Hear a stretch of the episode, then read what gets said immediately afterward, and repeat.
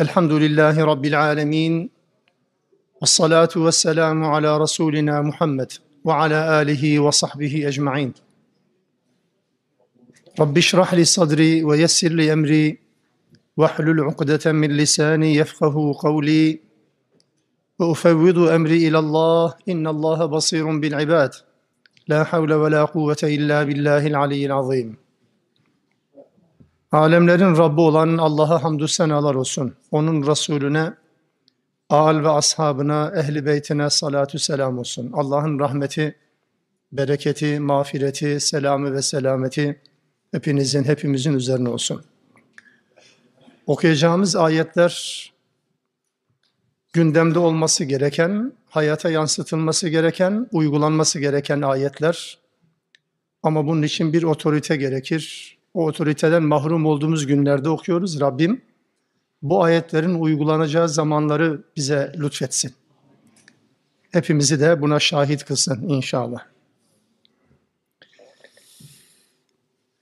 Evet, Nur suresinde zina ile alakalı, zinanın cezası ile alakalı, sonra zinanın kimlere ve kimlere yakıştığı, kimler arasında olabileceği, kimler arasında olamayacağını Rabbimiz ilk üç ayette bize bildirdi. Bugün okuyacağımız ayetlerde zina iftirası, başka konularla alakalı iftira değil ama zina isnadi ile alakalı, iftirası ile alakalı Rabbimizin ortaya koymuş olduğu bir kanun. Bu iftiranın iki yönü olabilir. Biri aralarında nikah bağı olmayan, yani karı koca arasında olmayan, başkalarının birbirlerine zina isnadiyle alakalı iftira ve bunun cezası ayrı bir şekilde çözülüyor Rabbimiz tarafından. Karı koca arasında bu iddialar, bu isnatlar söz konusu olduğu zaman bunun çözüm biçimi farklıdır. Yabancıların birbirlerine iftira atması gibi değildir. Allah'ın kanunu bunu böyle gerektiriyor. Bunu inşallah bu derste birlikte bir arada okumaya, anlamaya çalışacağız. Dediğim gibi amel etmeye de Rabbim en azından hükümlerinin yerli yüzünde hakim olacağı bir zamana da Rabbim hepimizi eriştirsin. Bismillahirrahmanirrahim. وَالَّذ۪ينَ يَرْمُونَ الْمُحْصَنَاتِ İffetli kadınları, muhsanat iffetli kadınlar. İffetli kadınları zina ile suçlayan ثُمَّ لَمْ يَأْتُوا بِأَرْبَعَةِ شُهَدَى Bu iddialarını da dört şahit ile ispat edemeyen, bir, iki, üç kişi de olsa dördüncü kişi olmadığından dolayı dört şahitle ispat edemeyen kimselere fecliduhum semanine celdeten 80 celde vurunuz. 80 sopa, 80 değnek. Daha önceki zinanın cezasında 100 celdeyi ifade ederken söylemiştik zaten. Burada kullanılan kelime celde kelimesi deriye yönelik bir vurma, deriye yönelik bir cezalandırma biçimi olduğunu hatırlatır. Hem lugavi sözlük anlamında hem de Allah Resulü'nün ve sahabenin uygulamaları açısından bu böyledir. Yani yara bere yaparak değil, dağıtarak değil, deriye yönelik bir cezalandırma biçimi olacak. 80 değnek. وَلَا تَقْبَلُوا لَهُمْ شَهَادَةً ebede. İftira cezasında sadece sopa cezası yok. Onların şahitliklerini asla ebeden kabul etmeyin. Üçüncü bir ceza. Ve ulâkehumul fâsikûn. Böyleleri fasık olarak yani yoldan çıkmış kimseler olarak ilan edilecektir. Üç tane ceza. Malum zinanın cezasında zinanın cezasında bir uygulama vardı ve yüz değnek vardı. Buna dair değnekle birlikte, sopa cezasıyla birlikte sürgün cezası tartışmalı da olsa şu ve bu şekilde söylenebiliyordu. Ama orada ceza ağır gibi görünebilir, burada hafif gibi görünebiliyor, 80 değnek gibi. Fakat burada fiziksel cezadan ziyade ruhsal ceza, psikolojik ceza çok daha ağır. Tabii ağır ifadesini yerine koyabilmemiz için burada şahitliğin esprisini İslam toplumunda, İslam ümmeti arasında bir konuya şahitlik yapmanın esprisini, ağırlığını anlamamız lazım. Mesela وَلَا تَقْبَلُ لَهُمْ شَهَادَةً ebeden Asla şahitliklerini kabul etmeyin ne anlama gelir? Ya kabul etmesi ne olacak? Değil. Adam yerine koymayacaksınız bunu. Bir konuyla alakalı tanıklık yaptığı zaman senin şahitliğin kabul edilmiyor. Yani üzerine X çekiyorsunuz. Yok. Yok hükmündesiniz. Kalabalıklar içerisinde tek başınızasınız. Sizin sözünüz hiçbir para etmiyor. Bir alışveriş yapacak, bir nikah şahit, şahit olamazsınız. Olamayacaksın demektir. Dolayısıyla çok ağır bir ceza bu. Sopa cezasından çok çok daha ağır bir cezadır. İftira, namusa, iffete iftira cezası.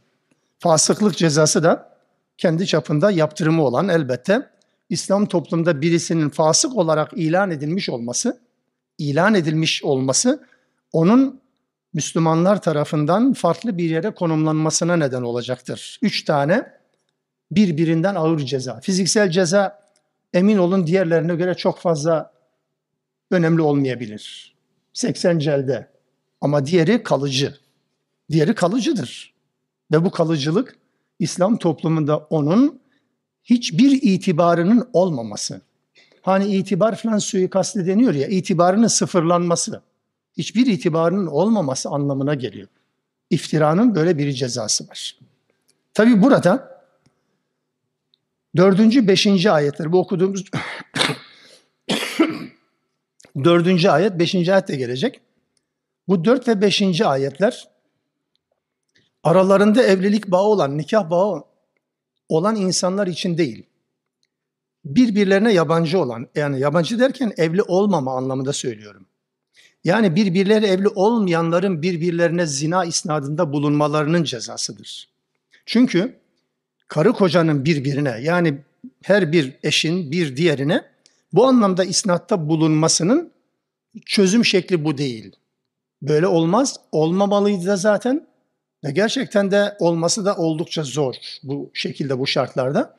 Bunun şartlarını söyleyeceğim zaten uygulamalı olarak sahabede yaşanan olaylarla birlikte çok enteresan tablolar. Dolayısıyla burada karı koca arasındaki bu iddiaların, isnatların çözülme biçimi 80 celde ve şahitliğin kabul edilmemesi biçiminde değil, kendi aralarında li'an ile yani mülaane ile yani lanetleşme ile yani sonuç boşanmayla artık karı koca ilişkilerinin olmaması gereken bir süreç olduğundan dolayı o ilişkiler bitmiş olacak şekilde Allah tarafından hükme bağlanmış 6, 7, 8 ve 9. ayetlerde inşallah bunu anlamaya çalışacağız. Tabi bu hükmün arka planında, tarihsel arka planında olan bir şey de söylemek lazım. Yani bugüne de aynı zamanda bu ışık da tutar.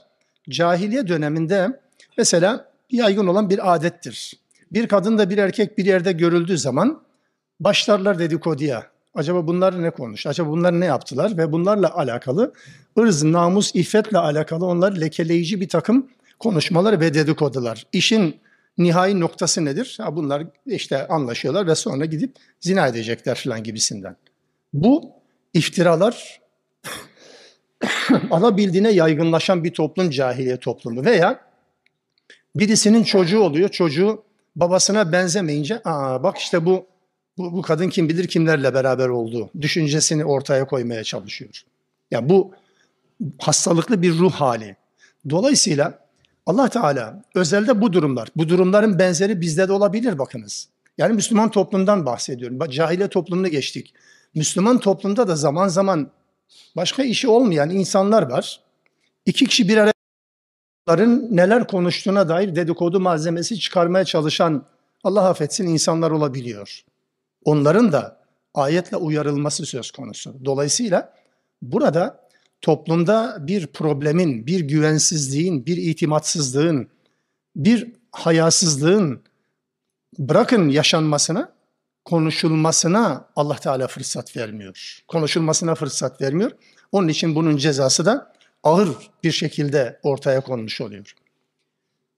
Kavram itibariyle bir noktaya da dikkatini çekmek isterim. Kur'an-ı Kerim'in kavramları üzerinden çoğu zaman yanlışlar yapıyoruz muhsan kelimesi ya da muhsanat kelimesi veya bunun farklı formu olarak muhsinin ifadesi. Kelime aynı kökten gelir. Hısın aslında kelime kale demektir Arapçada, kale. Yani koruyucu, korunaklı yer anlamında kale, hısın. Muhsanat ya da muhsan ya da muhsinin dendiği zaman bir kadının ya da bir erkek için kullanılır bu. Bir kadının ya da bir erkeğin kale gibi korunması, kale gibi korunmasını sağlayan şey nedir? İffetli olmasıdır. İffet onu korur. Bir. İkincisi evlilik onu korur. Bekarlara bir mesajdır burada tabii ki. Bekarlık iffeti, muhsan olma özelliğini koruyamaz. Evlilik onu muhsan yapar. Bir de hür kişi muhsan olur. Hür. Bu kelimeler muhsan, muhsanat, muhsenin ifadelerinin tamamı evet Kur'an-ı Kerim'de bu üç anlamdan birisiyle gelir. Hangi bağlamda hangi anlam bu bellidir zaten. Bu bütün dillerde de bu var. Türkçede de bir kelimenin farklı anlamları var ama hangi bağlamda kullanıldığı zaman hangi anlama geldiğini herkes bilir, herkes anlar elbette. Dolayısıyla burada da muhsenin her geçtiği yerde hür anlamına gelmez.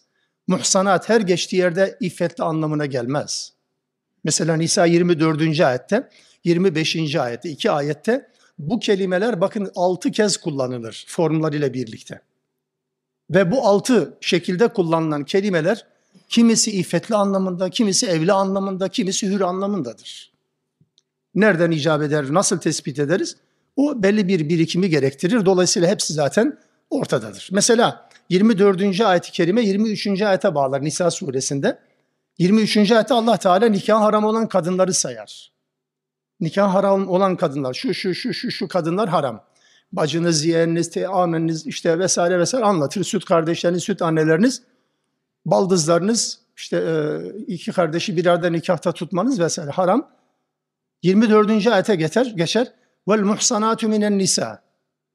Kadınlardan muhsanat olanlar. Onlar da haram. Hangisi olabilir sizce? Bu üç anlamdan.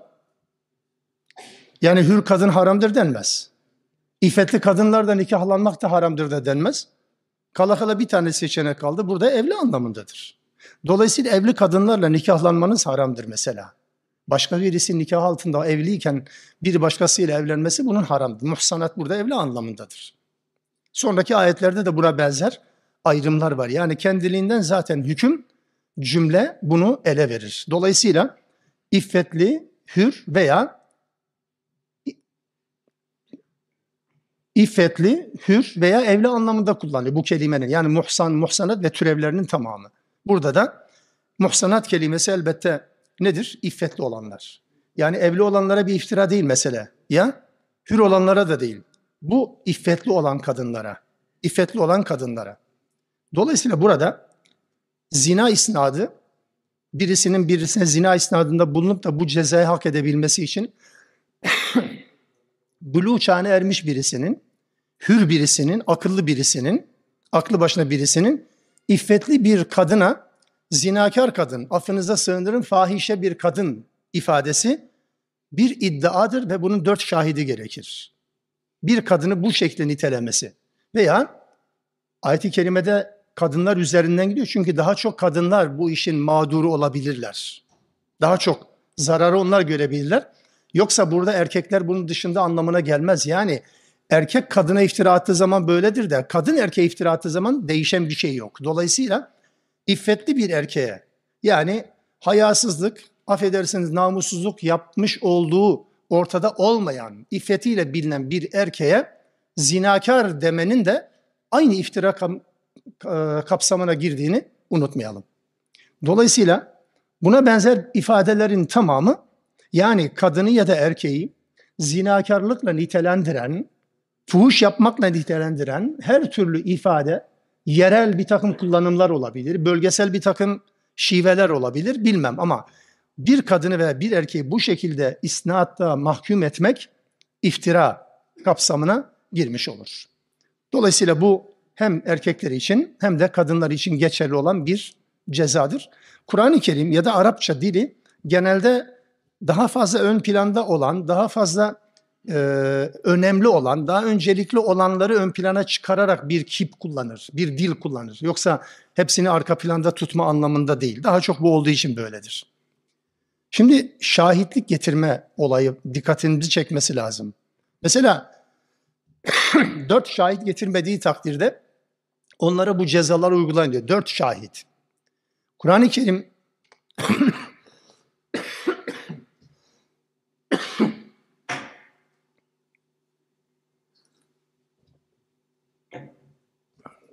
Kur'an-ı Kerim birçok davalarda, birçok ceza konularında şahitlik ister de bu şahitlerin sayısını hep iki ile sınırlandırır.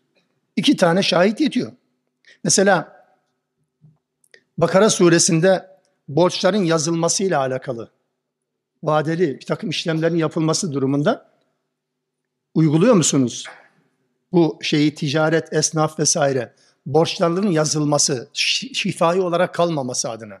Allah Teala'nın bir sayfa boyunca Kur'an-ı Kerim en uzun ayeti bu konuyla alakalı. Orada mesela bunu yaparken iki tane şahit bulundurun der.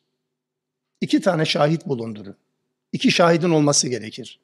Yine aynı şekilde mesela Maide 106. ayette ölmek üzereyken vasiyet. İl dışında, yurt dışında, gayrimüslim bir beldede veya şurada burada. Ayetin kapsamı geniş gerçekten. Vefat etmek üzere, vefat edeceğini anladı bir vasiyet gerekiyor.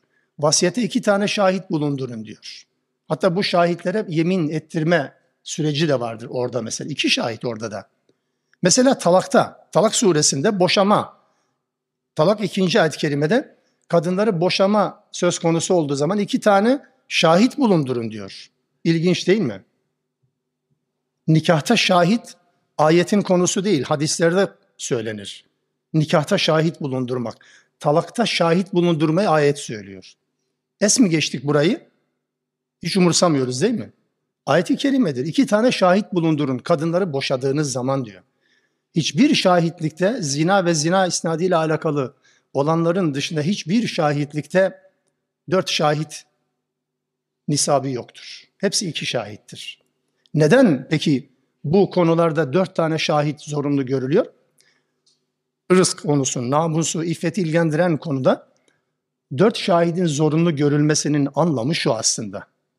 Toplumda bir iftira, sorumsuzca yapılan bir takım suçlamalar yaygınlaşıyorsa onu önlemenin bir gerekçesidir, sebebidir. Bunu önlemek içindir. Yani dört kişinin görebileceği bir şekilde ve dört kişinin bulunmasıyla ispat edilecek bir suç konuşulsun, ceza verilsin. Dört kişi ispat edemeyecekse bu suç konuşulmasın demektir. İslam toplumunda suçların işlenip cezanın verilmesinden yana değil din. İslam şeriatı insanların suç işlemesini ve sonra cezalandırılmasını bekleyen bir anlayışa sahip değil. Tam tersine İslam toplumunda suçların konuşulmadığı, haramların konuşulmadığı bir toplum örneğini oluşturmaya çalışır. Onun için bu yaptırımları kor. Öyle zor yaptırımlar ki yani dört tane şahidi bir anda bulundurmak, aynı olaya bir anda dört kişinin şahitlik yapmasını sağlamak çok zor. Üç kişi ise bunu yalancı durumuna düşecektir. Dördüncü kişi bulamadığı zaman. Dolayısıyla burada haram ilişkinin olduğuna delalet eden bir emare, bir ipucu. Yani zanni galip. Ya başka ne olabilir? Mutlaka böyle bir şeydir diyerek. Hayır hayır öyle bir şey olamaz. Bizatihi fiilin kendisinin görülmüş olmasını şart koşar İslam şeriatı. Yani erkekle kadın bir arada kapalı kapılar ardında gördünüz veya kapıyı çektiler, kapattılar, içeri girdiler. E, ben böyle düşünüyorum. Başka ne olabilir ki? Diyemezsiniz. Diyemezsiniz. Fiili göremiyorsanız bunu anlatamazsınız, konuşamazsınız. Dolayısıyla dört şahit ile iddiasını ispat edemeyen kişi ahlaken doğru söyleyebilir. Bakın ahlaken doğru söyleyebilir. Allah nezdinde doğru olabilir. Ama hukuken şer'an yalancı ve iftiracı olur. Bu üç kişinin üçü yeryüzünün en seçkin Müslümanı da olsa. Bakın dikkat edin. Bakın ahlaken ahlaken doğru söylüyor olabilir. Ama hukuken yalancıdır. Ve bunların artık şahitliği kabul edilmez biliyor musunuz? Dilini tutacak. Dört şahit yoksa sesini kesecek. Yaptırımın ağır olmasıyla kastettiğim işte bu. Dolayısıyla hukuken yalancı durumuna düşme korkusunu her Müslüman zihninde taşır. Taşıdığı için de öyle rastgele konuşamaz. Ağzına geldiği gibi, aklına düştüğü gibi konuşamaz. Emarelerle, zannı galiple, büyük tahminle, büyük olasılıkla olmaz öyle şey. Namus ve iffet konusu tam anlamıyla dört şahidin ispatını gerektirir. Bakın bununla alakalı Hazreti Ömer'in halifeliği döneminde uzunca bir olay. Muhire bin Şube Basra'dadır. Basra'dadır, validir. Onunla kişisel husumeti olan insanlar var. Sahabe de olabilir. Kendi aralarında bazen böyle çekişmeler olur. Beşerdir neticede ilah değil bunlar. Ebu Bekre, Ebu Bekre meşhur kişi. Ebu Bekir değil. Yanlış anlaşılmasın. Ebu Bekre, Nafi bin Haris ve Şibil bin Mabet. Bir de Ziyad adında dört arkadaş birlikteyken bir anda oturdukları yerde bir rüzgar esiyor ve pencereler, perdeler gidip geliyor. Derken tam karşı tarafta Mughire bin Şube'nin bir kadınla birlikte olduğunu görüyorlar. Ve Mughire bin Şube'nin bu şeyini efendim fiilini görünce Ebu Bekre, Nafi ve Haris derhal arkadaşlarını çağırıyor Ebu Bekre diyor ki bak gelin gelin diyor. Bak görüyorsunuz değil mi? Yani o da biliyor çünkü dört kişi olmasa iftira konusuna girecek. Kendisi sopa yiyecek. Gelin bakın diyor. Herkes de bakıyor. Bak gördünüz değil mi bu Ebu Bekre bu da işte yabancı bir kadın falan he, falan diyor. Mesela Hazreti Ömer'e intikal ediyor. Medine'de çağırıyor bunları. Bu mektubum size ulaştığı zaman sabah ulaştıysa akşamı beklemeyin. Akşam ulaştıysa sabahı beklemeyin hemen tez, tezelden gelin diyor. Geliyorlar bu dört kişi. Hazreti Ömer'in huzuruna tek tek onların ifadesini alıyor. Ebu Bekre'ye soruyor. Sen Muire bin Şube'nin şöyle şöyle zina yaptığını gördün mü? Evet ben gördüm diyor. Yemin ettiriyor, çekiliyor kenara tamam. Öbürüne söylüyor, Nafi bin Harise, o da aynı şahitliği yapıyor. Şibil bin Mabet de evet aynı diyor, aynı şahitliği yapıyor. Ziyada gelince, e şimdi Muhire bin Şube seçkin bir sahabi, Hazreti Ömer'in içi daralıyor. Ziyada diyor ki Allah'tan kork. Diğerlerine diyor, diyor da bu son aşama. Bu da şahitlik yapsa Muhire bin Şube gitti. Ziyada diyor ki Allah'tan kork ve şahitli öyle yap. Diyor ki ben Muhire bin Şube'nin beraber olduğu kadının yabancı bir kadın olduğunu görmedim. Yani birine benzettim ama kesin olduğunu bilmiyorum. Sadece bir takım sesler işittim. Fiili olarak eylemi, davranışı görmedim diyor. Görmedim deyince artık diğer üçüne ne oldu? Hazreti Ömer'in elinden kurtulma imkanı yok. Ve hepsine iftira cezasını attı. 80 celde 80 sopa. Ve bunların artık fasık olarak ilan edilmesine karar verdi. Ve bir daha şahitliklerinin kabul edilmemesine karar verdi. Bakın bu üç insanda doğru da olabilir, yanlış da olabilir. O ayrı bir konu. Bakın biraz daha somutlaştırayım isterseniz. Bir fiili, bir eylemi, bir zina davranışını gerçekten Hazreti Ebu Bekir gördü. Beraber Ömer var, beraber Osman da gördü. Üç tane seçkin sahabiden bahsediyorum. Var mı ötesi? Üçü de gördü ve dediler ki bu zina yaptı falanla filanla. Zina fiilini gördük. Hani dördüncü şahidiniz? Yok. Bakın bunlar ahlaken doğru söylüyor olabilirler. Yalan söyleme imkanları olmayabilir. Ama hukuken dördüncü şahit olmadığı için bunlar yalancı konumundadır. Allah Teala'nın getirdiği hükme bakın. Allah'ın yasası bu. Dolayısıyla öyle lagalugaya gelecek bir konu değil bu. Bir kadınla bir erkekle alakalı iftira konusunda bunu yapma imkanımız yok. Bazen sorulur. Yani ya bu şahitlik illa da bu insanın gözüyle, biyolojik gözüyle görmesi mi, kafadaki gözüyle görmesi mi gerekir? Hani kamera falan niye bu soruyu soruyoruz? Yani illa da birini cezalandırmamız gerekiyor değil mi? Ama İslam böyle derdi yok ki ya. İslam illa biri suç işlesin ben de onu yakalayayım hemen suçunu cezasını vereyim. İbret el aleme ibret olsun. Öyle değil. Böyle bir derdi yok ki illa da her halükarda ispat yollarını değişik şekillerde ortaya koysun. Artı Kamerayla ispat zaten bakın bugün medeni hukukta bile, meri hukukta, geçerli hukukta bile kamera ancak polis kamerası veya savcılığın belirlediği serisini şusunu busunu belirlediği bir kamera kaydı olduğu zaman suç delili teşkil ediyor. Yoksa en kaliteli kamera görüntü bile delil olmaz. Kamera kayıtlarıyla, görüntülerle, photoshoplarla, kes yapıştırlarla nelerin yapıldığını biliyoruz. Modern dönemde. Hem de hiç çaktırmadan, hem de hiç hissettirmeden değil mi? Kamerayla olmaz. Mesele o değil çünkü. Mesele İslam toplumunda suç işlensin, ceza verilsin. Hayır. Mesele İslam toplumunda işlenen suçlar konuşulmasın.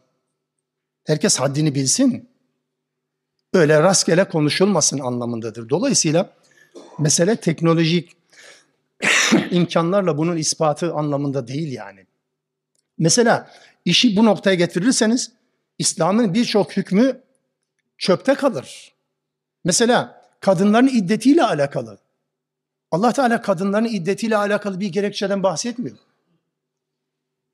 Boşanan kadın üç temizlik müddeti veya üç hayız müddeti bekler. Boşanan kadın. Kocası ölen kadın dört ay on gün bekler. O on gün nereden çıktı? Ya Allah öyle dedi. Dört ay on gün. Dört ay da değil, düz dört ay değil yani. Dört ay on gün. Boşanan kadın ya da kocası ölen kadının iddet süresi hamile ise eğer doğum yapmasıdır. Peki hangisi ne yapacağız şimdi? Peki bunu başka türlü tespit etme imkanımız yok mu? Eğer siz buna kendi kafanızdan bir gerekçe üretirseniz, kanun koyucunun belirlemediği bir gerekçe, buna fıkıhta illet denir. İlletini şari ortaya koymamışsa, kanun koyucu eğer illetini ortaya koymamışsa, senin, benim, onun, bunun kim olursa olsun bakınız. İmam-ı Azam da dahil, Ebu, İmam Ebu Hanife de, İmam Şafii de dahil, Malik de dahil. Kim hangi gerekçeyi kendi kafasından korsa o gerekçe tarihsel şartlarda geçerli gibi görülebilir ama evrensel anlamda o hüküm için geçerli olmaz. Bunun için söylüyorum. Kadınların iddetiyle alakalı efendim iddetin gerekçesi nedir? Hiçbir yerde bu gerekçe doğrudan ya da dolaylı işaret olarak bile anlatılmaz. Bekleyecek diyor bitti. Bu bekleme süresi evlilik süresidir. Bu süre bitmeden bir kadın evlenemez demektir. Bu iddet miktarlarıyla alakalı. Gerekçe gerekçe bilmem. Ama yorumculara baktığınız zaman bunun gerekçesini bak Allah ve Resulü belirlemediği halde kendileri belirliyor ki efendim yani neslin karışmaması için. Boşayan kocayla yeni evleneceği kocanın çocukları bile karışmasın diye. Kim söyledi bunu? Yok Allah söylemedi ki. E böyle bir gerekçeyle siz hükmü ortaya korsanız elin adamı da şunu söyler. E bizim şu andaki görüntüleme cihazları, tıbbi teknoloji bir e, çocuğun anne rahmine düştüğü andan itibaren tespit edebiliyor. Hamilelikse, kime aitse gen tespiti, DNA tespiti. Bırakın çocuğu, adam ölmüşse bile kılından, saçından, tırnağından tespit edebiliyor değil mi? E o zaman problem yok ya. Problem yok ama onlarca iddet ayeti çöpe gitti demektir. Allah bunu bilmiyor muydu? Gerekçeyi o yüzden kim korsa korusun bağlayıcı olmaz ki. Önemli olan Allah'ın bir gerekçe söylemiş olmasıdır. O bağlayıcıdır. E o da yok. Ya domuz eti haramdır. Acaba neden? Bilen var mı? Ama birileri biliyor gibi yorum yapmış. Niye? Çünkü zararlıdır. Evet çok güzel. Onun zararını def edebilecek, zararını sıfıra indirecek, faydalı bir et haline getirebilecek bir e, şekilde olabilir, pişirilir. Bugünkü anlamda mikrodalga, laserla falan vesaire. Olamaz mı? E helal oldu bak değil mi? Allah niye bize uğraştırıyor ki ya? Ya da Allah bilmiyor mu ki acaba bu tip şeylerin olacağını? Domuz etinin haramlığının gerekçesi ne? Yok ki. O gerekçe biz koyuyoruz. Bu hükümlerde de böyledir. Yani dört kişinin görmesi illa şart mı? Evet şart. Yani kamerayla, görüntüyle olmaz. Bizatihi fiilin görülmüş olması lazım. Beşer gözüyle görülmüş olması lazım. Bunun gerekçesini şöyle izah edeyim. İslam'ın amacı çünkü Müslümanlar cezalandırmak üzere suçun peşine düşmek değil. Bakınız. Cezalandırmak amaçlı suçlunun peşine düşmek değil İslam'ın amacı. Toplumda bu suçların işlenebilirliğini engellemektir. Kamerayla şüphe ortadan kalkar mı? Kalkmaz. Tam tersine belli bir süre sonra gider. Hatta adli tıpta bile zaman zaman yüzde bir, yüzde iki falan diyorlardı. Hadi öyle kabul edelim. Yüzde birlik, ikilik yanılma payları bile olabiliyor. Bugünkü mesela yerinde durmayan, haddini bilmeyen insanlar diyor ki DNA testini yapan acaba bu çocuk kimden? Ondan sonra aileler karma karışık oldu. O ondan, bu bundan. Niye şüpheleniyor? Ya şüpheleniyorsun, güvenmiyorsun zaten evlenmeyeceksin. Niye bunu pro- problem haline getiriyorsun ki? Dolayısıyla illa işi zora sokmanın bir alemi yok. Bir de Allah Teala bugün bu şekildeki gelişmeleri öngöremedi gibi bir sonuca gelmiş oldunuz. Allah Teala bu konuyla alakalı farklı bir şey söyleyebilirdi. Dört tane şahit, hatta bazı şahitliklerde adil olma şartını getirir. Adil olma. Burada yok da. Mesela talakta adil şart. Adil ol, adil derken zalimin zıttı adil anlamında değil. Yani mesela namaz kılmayanın şahitliği olmaz. Nikahlarınızda namaz kılmayanları şahit yapmayın. Onların şahitliği olmaz mesela. Namaz kılmayan insanın insana münafık bile demek zor. Münafık bile demek zor. Yani namazı hiç kılmayan insanlar için söylüyorum. Dolayısıyla şahidin adil olma gibi bir özelliğinden de bahseder Kur'an. Bu anlamda Allah Teala yani bugünkü şartları göremedi mi ki şahitlikle alakalı genel bir ifade kullanabilirdi? Dört şekilde ispat edin. Mesela karı koca arasında farklı bir ispat yöntemi var. Karı koca özelinde. Burada da farklı bir özellik olabilir ama hayır olmadı. Mesele ne peki? Mesele suçların İslam toplumunda işlenmesini engellemekten ziyade evet evet suçların konuşulmasını engellemektir. Modern toplumun en büyük problemi bu. Kimin eli kimin cebinde belli değil. Yatak odalarındaki bütün sırlar ifşa edilebiliyor. Şu toplumun haline bakın ya. Bir dönem, bir dönem dediğim milattan önce değil ya. Benim çocukluğumun yaşandığı dönemde diyorum. Nüfus memuru, nüfus memuru eskiden hani ev ev dolaşırlardı ya, isim yazarlardı. Şimdiki gibi dijital değil. Tek tek dolaşırlardı. Haneye geliyor, kapıyı çalıyor. Sokağa çıkma yasağı da oluyordu o zamanlar. Dolayısıyla evin reisi çıkıyor. Evde kaç kişi var? İşte diyor ben hanımım işte çocuklarım kızlarım çocuklarım beş kişi yedi kişi falan neyse. Şimdiki gibi iki üç kişi değil böyle kalabalık. Ve isimlerini yazacak. İsminiz Ahmet. Hanımınızın ismi kusura bakma söyleyemem diyor. Niye? Hanımın ismi söylenmez ki ya. Ne zaman? Milattan önceden bahsediyorum zannediyorsunuz değil mi? 60'lı yıllar ya. 70'li yıllar. Bu coğrafyalarda. Batıda değil tabii ki. Adam hanımın ismini söylemeyi utanç vesilesi olarak görüyor. Eskiden mesela düğün davetiyelerinde Müslümanlar kartları basarken aile soy ismini söylerdi. Falan aileleri filan aileleri diye söylerlerdi. Son yıllarda trend değişti. Hanımın ismi mutlaka başta olacak. Erkek sen yazma. Gülüyoruz da acınacak halimiz ama yani. haram mı yasak mı? Yok. Yani bir şeyin yapılmaması için yasak mı olması lazım? Ben evden pijamayla gelsem buraya olur mu? Haram mı? Kısa atletle mesela şortla falan gelsem dizime kadar helal olur. Ama ayıptır değil mi? İşte ben bundan bahsediyorum. Erkek olarak bırakın kadınları. Erkek olarak böyle dondurma yalayarak sokakta yürüme imkanınız var mı bir Müslüman olarak? Ayıp denen bir şey var ya. Ya da dürümü aldınız böyle zurna gibi ağzınıza tak. Olmaz böyle bir şey ki. Neyi bahsediyorum? Bu iffetin korunmaması durumda gelinen gülünç nokta işte bu. Ve şu anda hepsi normal. Bu bahsettiklerim hikaye. Kaf Dağı'nda hepsi biliyorum.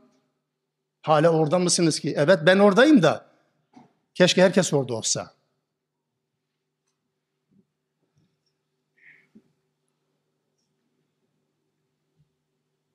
Bir şehirde yaşıyordum bir ara. Bir Müslüman oraya gelmişti. O şehirde belli zamana kadar biliyorum gelinlik giymezlerdi gelin olacak kızlar. Gelinlikle arz endam etmezler düğünlerde. Hala birçoğu aynı hassasiyeti devam ettirir. O dönemlerde hiç kimse, ayıptır, çok felaket bir fahiş bir ayıp yani. Bizim gelen hocamız da durumdan haberdar değil, konferansında örnekler veriyor. Kızlarımız gelinlik giyme falan işte bahsine geçiyor. Millet gülüyor tabii. Kimse gelinlik giymiyor ki. Garip mi geldi size? E tabii ya. Erkeklerin gözü önünde karı koca ilişkisi olmadan, birbirleriyle dertleşmeden, birbirlerinin helali olarak yan yana gelmeden herkesin yanında her şey yapılabiliyor zaten. Ve insanlar da bunu din adına yapıyor. Şimdi böyle bir toplumda bunların hepsi sıradanlaştı. O yüzden de bir kadına, bir erkeğe iffetiyle, namusuyla alakalı bir şeyi konuşmanın hiçbir ağır bedeli yok ki. Anladık İslam hukuku uygulanmıyor, cezası yok. Peki hiç mi yaptırım olmaması lazım? Ya ayıptır denen bir şey var. İnsanlar utanır tarafına bakar. Ya valla ayıptır hakikaten demezler mi? E demiyorlar. Gözün içine baka baka en ahlaksız işlemini yapabiliyorlar. Niçin? Bizim sayemizde. Kusura bakmayın bizim sayemizde. Her gördüğümüzde seyirci kalınca sağa sola çıkıp kılıcımızın iki tarafını keskinletip çatalım her tarafa demiyorum. Sadece bir tek şey söylüyorum. Herkes kendi çocuklarını, herkes kendi yeğenlerini, herkes kendi kardeşlerini bu anlamda hizaya çekse, sorgulasa mesele bitmiştir. Çarşıdaki, sokaktaki affınıza sığınırım. Zübbeler nereden geldi? Merih'ten mi geldi? Başka bir ülkeden mi ithal edildi? Dolayısıyla yakınlarımız üzerinden bunu yapmamız gerekir. İşte bu tür kurallar İslam toplumunda ahlaksızlığın ve hayasızlığın yapıldıktan sonra cezalandırılması son aşamadır ve istenmeyen aşamadır. Asıl aşama ne? Bunların konuşulmasını yasaklamaktır. Konuşamazsın, konuşursan 80 sopa yiyeceksin. Bu çok ciddi bir yaptırımdır. Dolayısıyla burada toplumda bu tür suçların işlendiğine hatta gündemde tutulup konuşulduğuna dair bir imajın oluşmasını İslam istemiyor. İstemediği şey bu. Bunun için de en ağır yaptırımları ortaya koş. Sonuç ne? Birisi zina isnadında bulunur birisine. Dört şahit getirecektir. Getiremedi mi? Gerçekten görmüş olabilir ya. Gerçekten görmüş olabilir. Dört şahit getiremedim. Susacak. Konuşursa 80 sopa yiyecektir. Çünkü dört kişinin göreceği şekilde açıkça suç işlemekten çekinmeyen birisinin cezasız kalması İslam toplumuna zulümdür. Allah da bu zulme razı değil. Dört kişi en az yani görecek şekilde. Ya, bu ne demektir? Toplumda kimse artık kimseyi takmıyor anlamına gelir. Pervasızlık. Bu zulümdür bunun cezasız kalması. Onun için bunun cezasını Allah Teala 80 celdeyle değil aynı zamanda ebediyen asla şahitliğin kabul edilmemesi. Hangi kapıyı çalsa yok kusura bakma sen sen yoksun. Yok hükmündesin. Eks. Bitti. Ve fasık ilan edilecektir. Fasık ilan edildiği zaman adamın cenazeye nasıl dua edeceksiniz ki ya? Bu adam zaten fasık ilan edilmiş. Fasığın komşusu, fasığın ev sahibi, fasığın kiracısı gibi. Çok büyük bir nitelemedir. Onun için bu ağır cezaları Allah Teala önümüze koydu ki İslam toplumunda bunlar olmasın. Bu hükümlerin otorite olmadığı dönemlerde uygulama imkanı yok farkındayım. Ama buna rağmen bu bize bir ders vermesi gerekmez mi? Nerede durmamız gerektiğine dair. Herhalde bu yönü de var bunun. Peki bunun sonucu yani hiçbir çaresi yok mu? İllellezine tabu min ba'di zalike ve aslahu. Tövbe etti, pişman oldu. Ama bu pişmanlık neyle ispat edilecek? Bu aslahu. Tövbe ile alakalı Kur'an-ı Kerim'in birçok ayetlerinde benzer şeyler gelir. Sadece tövbe etti olmaz. Sadece pişman oldu değil. Bu pişman oluşunu ve tövbe edişini bir pratik eylemle ortaya koyacak ve bunun adı ıslahtır. Ameli salihtir çoğu yerde de. Durumunu ıslah edecek. Bu durumda da fe innallaha gafurur rahim. Allah Teala gafur ve rahim bağışlayandır ve merhamet edendir. Bu ne anlama geldi? İftiranın cezasından bahseden ayetten sonra Üç tane baş, başlık halinde bunu söyleyeyim. Bir, tevbe. Ciddi bir tevbe, ıslah edilmiş bir tevbe gerçekten. Cezayı, fiziki ceza olan 80 celdeyi asla iptal etmez. İstediği kadar tevbe etsin. Bu dünyevi anlamda uygulanacak cezadır ve hiçbir haddin bir istisnası onu da söyleyeceğim. Hiçbir haddin cezası o suçu işleyen kişinin tevbesiyle düşmez. Dolayısıyla burada kişi tevbe etmiş olabilir. Çok samimi tevbe de ortaya koymuş olabilir ama bu ceza uygulanacak 80 celde. Peki tevbe ettiği zaman fasıklık ortadan kalkar mı? Kalkar. Bu fasıklığı siler. Yani bu tevbe burada söz konusu edildiğine göre bu üç cezadan hangisine yöneliktir? Birincisine değil asla. Olsa olsa ikinci ve üçüncü olabilir. Üçüncü olacak kesin. Yani fasık ortadan kaldırır. En yakın o çünkü. Bu tevbe ile ilgili ayetin cümlesine en yakın o. Dolayısıyla tevbe ile fasıklık ortadan kalkar. Peki diğeri şahitliğin ebediyen kabul edilmemesi biçiminde yaygın kanaat orada ebeden ifadesi olduğu için asla kabul etmeyin cümlesi olduğu için şahitlik kabul edilmez. Tevbe etse de şahitlik kabul edilmez. Fasıklık döner ama fasıklık iptal edilir ilanı ama yine şahitlik kabul edilmez. Genel görüş bu ama ihtilaflar da var bu konuyla alakalı. Eğer gerçekten tevbe edip hali düzeltirse, düzelttiğinde ispat ederse salih ameliyle, ıslahıyla bu durumda nedir? Bu şahitliğin kabul edilmemesi şeklindeki ceza da ortadan kalkabilir. Ama diğeri kalkmaz. 80 celde kalkmaz. Dolayısıyla had cezalarında tevbe dünyada verilecek cezadan değil bakın. Ahiret azabından kurtarır. Tevbenin kalitesine bağlı olarak. Ahiret cezasından kurtarabilir. Ama dünyevi ceza iptal etmez. Had cezaları böyle bir özelliği var. Burada istisna olarak sadece hirabe suçu dediğimiz. Hirabe aslında bir mücadele, bir savaşma biçimidir. Fakat bu devlete karşı işlenen suçlardır. Maide suresinin 33-34. ayetlerinde bu konudan bahsedilir. Yeryüzünde fesat çıkaran, Allah ve Resulüne harbi ilan edenler diye başlar. İnneme cezaü'llezine yuharibun Allah ve Resuleh. Allah'a ve Resulüne harp ilan edenler. Harp kelimesi kullanılıyor. Kital kelimesi kullanılmıyor. Harp ayrı bir şeydir. Kital. Mesela faizle ilgilenenler Allah ne diyor? Allah'a ve Resulüne savaş açmış olursunuz. Kullanılan kelime yine harptir. Harp silahlı çatışma değil. Kim Allah ve Resulüne silahla çatışacak ki? Harp o değil. Türkçedeki harbe karıştırmayın. Kur'an'ın terminolojisi önemlidir.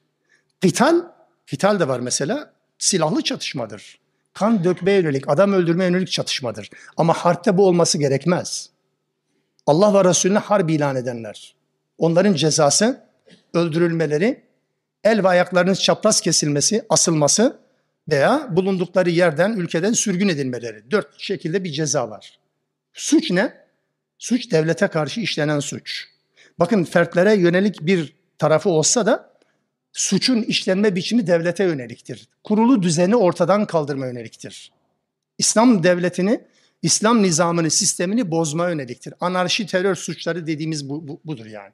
İşte bir tek burada, bir tek bu cezada, bu ceza e, konusunda Allah Teala mesela 34. ayete geldiği zaman şöyle bir cümle kullanıyor. İllellezine tabu tevbe edenler hariç. Ama ne zaman? min kabli en takdiru aleyhim. Onları yakalamadan önce. Onları yakalamadan önce tevbe ederlerse bunlar bu cezadan muaf olurlar. Yani resmi kanunda bazen bazen söylenir ya nedir bunun adı aslında? Pişmanlık yasası. Pişmanlık yasası ne zaman geçerli olur? Bu yasadan faydalanmak yakalanmadan önce kendisi gelip teslim olacak. İşte bu Aynen bu suçun ceza. Devlete karşı işlenen suçların cezasıdır bu.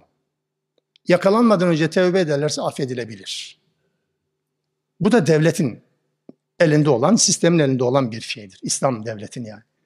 Dolayısıyla bunun dışında hiçbir tevbe had cezalarını düşürmez. Sadece Allah'la kendi arasındaki o ahiret cezasına yönelik bir etkisi olabilirse olabilir. Bu zina ile alakalı, zina iftirası ile alakalı bu ayetler inince Allah Resulü Aleyhisselatü Vesselam Müslümanlara bunu ilan etti. minberde ilan etti. Sahabenin birisinin aklına geldi. Bu farklı isimlerden bahsedilir. Asım bin Adi kalktı. Fidâke ebi yevmi ya Resulallah dedi. Canım sana feda olsun ya Resul. Tamam da. Hani Türkçe'de ya gözünü sevdiğim anladım da diyor. Şimdi burada dört şahit getirin diyor. Getirmesek 80 sopa yiyecek. Bir adam düşünün diyor mesela. Birisi kendi hanımını zina yaparken buldu. Gidip dört tane adam mı bulacak diyor şimdi. Dört adam bulup getirinceye kadar adam gidecek zaten. Neyi getirecek? Getiremez. Bir de kimse duymamış bir de gidip o dört kişiye duyuracak öyle mi? Nasıl olacak diyor. Ya da 80 sopa yer korkusuyla tek şahit olduğu için henüz bu ayetler gelmemiş yani. Bu 6. 7. 8. 9. ayetler gelmemiş. Bilmiyor daha doğrusu Müslümanlar. E ya da diyor sessiz mi kalacak? E bunun hangisi onur olarak kabul eder erkek? Hanımını gördü, 80 sopa yiyecek korkusuyla onursuz bir şekilde yaşayacak. Kin ve öfkeyle. Bu nasıl yapar?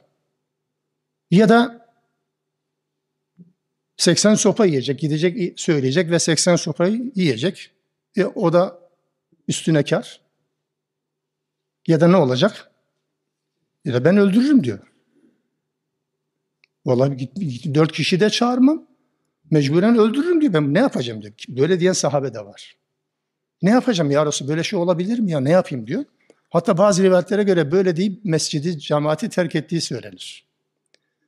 Bunun üzerine Allah Resulü aleyhissalatü vesselam 6. 7. 8 ve 9. ayetleri onlara anlattı. Karı koca arasında meydana gelen bu iddia ve isnatlarla ilgili çözüm biçimini anlattı. 6. 7. ayet. وَالَّذ۪ينَ يَرْمُونَ اَزْوَاجَهُمْ Kendi eşlerine zina isnadında bulunanlar. Kendi eşlerine. Bu erkek üzerinden anlatılıyor, kadın için de geçerli. Tekrar söyleyeyim. Kendi hanımlarına zina isnadında bulunanlar. وَلَمْ يَكُنْ لَهُمْ şuhada Ve şahitlerde olmayanlar. Tek kendileri var sadece. İlla enfusuhum. Sadece kendileri şahit. O zaman ne yapacak? Tabi peygambere bu soru ilk sorulduğu zaman ayetler gelmeden önce diyor dört şahit getirirsin ya da 80 sopa diyor. Ya Resulullah ama ama diyor. Yok. Dört şahit getireceksin ya da sopa diyor. Allah Resulü sürekli tekrar ediyor. Sonra bu ayetler gelince oh be kimsenin aklına gelmeyen bir reçete bu. Dedi ki Allah Teala kendilerinden başka şahidi olmayan bu iddialarda feşehadetu ahadihim arba'a şehadatin billahi dört defa yemin edecek Allah'a. Burada şehadet, şahitlik yemin anlamında. Dört defa yemin edecek. Ne diye? İnnehu lemines sadikin. Zamirler erkeğe yönelik. Erkek diyecek ki ben doğru söylüyorum. Vallahi doğru söylüyorum. Vallahi doğru söylüyorum. Dört kez. Vel hamise. Beşinci yeminde ne diyecek? Enne la'netallahi aleyh. Allah'ın laneti üzerime olsun diyecek. İn kâne minel kâzibin. Eğer yalan söylüyorsam bu iddiamda yalancıysam Allah'ın laneti üzerime olsun diyecek. Zina isnadında bulunan bir erkek hanımıyla alakalı. Dört defa yemin edecek, beşinci Allah'ın laneti. Yani lanetin sakız gibi olduğu toplumlarda bunun bir ağırlığı yok değil mi herhalde? Ama bunu bilen toplumlarda öyle değil ki. Lanet öyle basit bir cümle değil. Allah Resulü ile aleyhissalatü vesselamla birlikte bir seferdeyken savaşa gidiyor. Allah yolunda cihada gidiyor devesi, atı neyse artık hatırlamıyorum rivayette de hayvanı serkeşlik yapıyor. Sahabenin birisi dinlendikleri yer serkeşlik yapıyor. Böyle hırçınlık yapıyor. O da ağzından bunu çıkıyor. Allah lanet etsin sana diyor. Allah Resulü bunu duyar duymaz diyor ki bizimle birlikte savaşa gelme diyor. Bu lanetli hayvanla. Lanetlenen hayvan insandan bahsetmiyor ama bu lanet okuduğun deveyle atla bize savaşa gelme diyor. Lanet böyle bir şey. O yüzden beşinci lanet yapar ne olur? Öyle değil. Bu ağır bir bedeli var. Yüz sopa yemekten daha kötü bu. Allah'ın rahmetinden kovulmayı kendisi kabul ediyor ve ilan ediyor, dua ediyor yani. Yemin böyle bir şey. Bu beş defa bu yemini yapacak. Peki yaptı bunu. Aslında ispat edildiği gibi değil mi? Dört şahit yerine dört yemin, beşinci lanet. Şimdi söz kadında. Yedra'u anhel azab. Zina etmekle itham edilen kadının yemin etmesi, o şahitlikle yemin etmesi de kendisinden cezayı kaldıracak. Cezayı kaldıracak. Yemin ederse. itiraf ederse zaten yemine gerek yok. Yani ben yaptım zina itiraf ederse bu sürece gerek yok. Burada biri var diyor, biri yok diyor. Bu durumda karı kocanın arasının bulunması lazım. Bu durumda kadının kendisinden de cezayı kaldıran bir süreç başlıyor. Nedir o? En teşhede arba'a şehadatin billahi Allah'a dört kez yemin edecek, vallahi diyecek, innehu leminel kâzibin. Kocam yalan söylüyor. Dört defa yemin edecek. Vel hamisete, beşincide de diyecek ki, enne gadaballahi aleyha. Allah'ın gazabı benim üzerime olsun diyecek. İnkâne mines sadikin. Eğer kocam doğru söylüyorsa, Allah'ın gazabı üzerime olsun diye beşincide yemin edecek. Bu yemin, kadının beş kere, beş kere bu yemini ne yapıyor? Yadra'u anhel azab yani dünyada verilecek olan o zina cezasını ondan uzaklaştırabilir. İşi neye kaldı? Allah'a kaldı. Bu işleme, bu dört ayette karı koca arasında zina isnadiyle alakalı ortaya çıkan bu çözüm şekline Allah Teala ya da İslam literatüründe li'an denir ya da mülaane denir. Yani lanetleşme. Lanetleşmeyle bu çözülür. Dolayısıyla yabancıların zina iddiası gibi değildir bu. Hem ahlaki hem de hukuki sonuçları tamamen farklıdır. Ve bu bir çözüm biçimidir. Öbür türlü olmaz ki hakikaten ya. Yani adam hanımını ya da hanım kocasını zina yaparken suçüstü yakaladı. Gidip dört kişi mi bulacak? Bir de duymayanlara mı duyuracak yani? Ya da sessiz mi kalacak? Sopa yiyeceğim diye. Ya da dört kişi bulmaya gerek kalmadan bunu söyleyecek. Bir de 80 sopa mı yiyecek üstüne üstlük? Ya da Anadolu usulü yapacak? E olmadı ki bu. Allah Teala getirdiği çözüm enteresan. E peki bundan sonra ne olur? Bundan sonra süreç öyle devam etmez. Böyle birbirlerinde karşı güveni sarsılmış olan karı kocanın eş olma durumu olmaz artık. Ve lianla karı koca birbirinden ayrılır. Bu ayrılışın değişik şekilleri var. İslam fıkhında bunun detayları var. Fıkhi bir ders olmadığı için girmiyorum ama kısa ve öz olarak söyleyeyim. Hakimin ayırma kararıyla yani kadıya gidildiği zaman kadının huzurunda bu lianı, mülaanı, mülaanı bir de camide yapılır genelde. Allah Resulü bunu yapmıştır. Lian camide yapılır. Yani mescitte, mabette yapılır. Herkesin huzurunda yapılır. Dolayısıyla artık bu ilan edildikten sonra iki kişiden biri doğru söylüyor kesinlikle. İkisinin birden yalancı olma ihtimali yok. E çözülemedi. İş neye kaldı? İş mahkemeye kübraya kaldı. Ama bu karı koca hukuki ilişki devam etmez. Ya hakimin kararıyla ayrılır, bu ihtilaf fıkhi bir ihtilaftır. Ya da ayrılık kendiliğinden otomatikmen gerçekleşir. Yani kadın beşinci kez kendisine suç isnat edilen kişi beşinci kez bunu söylediği zaman artık nikah bitmiştir. İki şekilden birisi. Ya hakim ya kendiliğinden. Peki bu bitme, bu nikahın bitme şekli nasıl yani? Bu genelde bayin talak. Yani bir kadının üç talakla boşanması gibi bir şeydir bu. Yani ne demek bu? Bu eşler birbirine ayrıldıktan sonra bir daha evlenme imkanları yok. Öyle Anadolu'daki sahtekarlıkla nikah tazelemeyle falan olmaz bu. Bayatların nikah falan yok. Bitmiş zaten. Taze, neyin tazeleyeceksin? Bitti yani. Geri dönme imkanı bir tek şartla gidecek, bir başkasıyla evlenecek. Başkasıyla evlendiği zaman da anlaşmalı olmayacak. Beraber olacaklar. Normal bir rutin nikah gibi, evlilik gibi olacak. Ondan sonra anlaşamazlarsa tekrar boşandığı zaman eski kocasına tekrar dönme imkanı var. Üç talakla boşanan kadının süreci gibi. Başka türlü yok. Lianla boşanan eşlerin durumu aynen bu şekilde çözülecektir. Nerede uygulayacağız bunu? Allah Teala uygulayacak bir otorite lütfetsin. Ne diyelim? Olmayınca aile ilişkileri, aile huzursuzluklarını çözme, Allah'ın istediği şekilde çözme imkanı yok. Herkesin kendi kafasına göre çözme şekli ortaya çıkacak. Ne yapalım? Katlanacağız. Allah Teala bu kitabı maksat iş olsun diye göndermedi ki. Her harfine on sevap okuyalım, cebimize dolduralım. Ya Rabbi sevap dolu çantamda geldim. Hikaye hepsi. Bu ayetleri okuduk. Ne işe yaradı? Bu ayetler mezarın mikrofonunda, hoparlöründe de okunuyor, ölülere okunuyor. Ne işe yarıyor? Kıs kıs gülüyorlar bize. Uygulaması olmayan ayetler maalesef. Ama en azından uygulaması yoksa bile bir yaptırım gücü, zihin dünyamızda bir yer etmesi lazım. Allah bu topluma bu şuuru, bu bilinci versin. Ve 10. ayette Allah Teala hükmü bağlıyor. Levla fadlullahi aleykum ve rahmetuhu ve ennallaha tevvabun hakim. Allah'ın size lütfu ve merhameti olmasa, Allah tövbeleri kabul eden tevvab olmasa, hüküm ve hikmet sahibi olmasaydı var ya, sorunun sonu yok, bu cümlenin sonu yok. Haliniz nice olur diye ben ekliyorum. Ayette bu yok aslında. Nokta nokta nokta. Yani cümlenin sonunu bize bıraktı Allah Teala. Allah tevbe, tevap olmasa, lütfu olmasa, tevbeleri kabul edici olmasa haliniz nice olur. Dolayısıyla bu ayet-i kerime bunun benzeri aynen. Bu 10. ayet-i kerimenin benzeri 14'te, 20'de, 21'de de gelecek. وَلَوْلَا فَضْلُ aleykum diye başlayan ayetler. Bu nedir? Anlamın sırlarını, sınırlarını muhatabı bırakıyor Allah Teala. Allah Teala böyle olmasaydı düşünün artık artık düşünün. Ne olur hakikaten olmaz değil mi? Günah ne kadar büyük olursa olsun. Ne kadar büyük bir günah olursa olsun tevbe kapısını Allah kapatmıyor. Bunu hatırlatan bir tevvaptır. İnsan her türlü ahlaksız yapmış olabilir.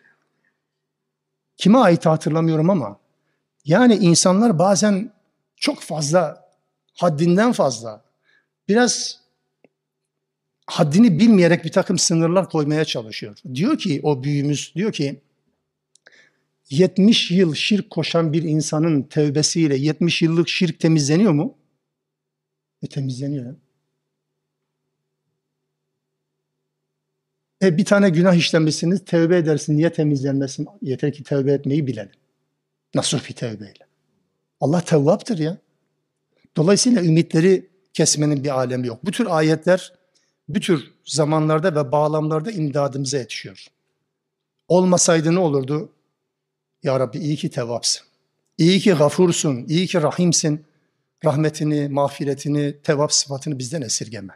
Sübhaneke Allahümme bihamdik. أشهد أن لا إله إلا أنت أستغفرك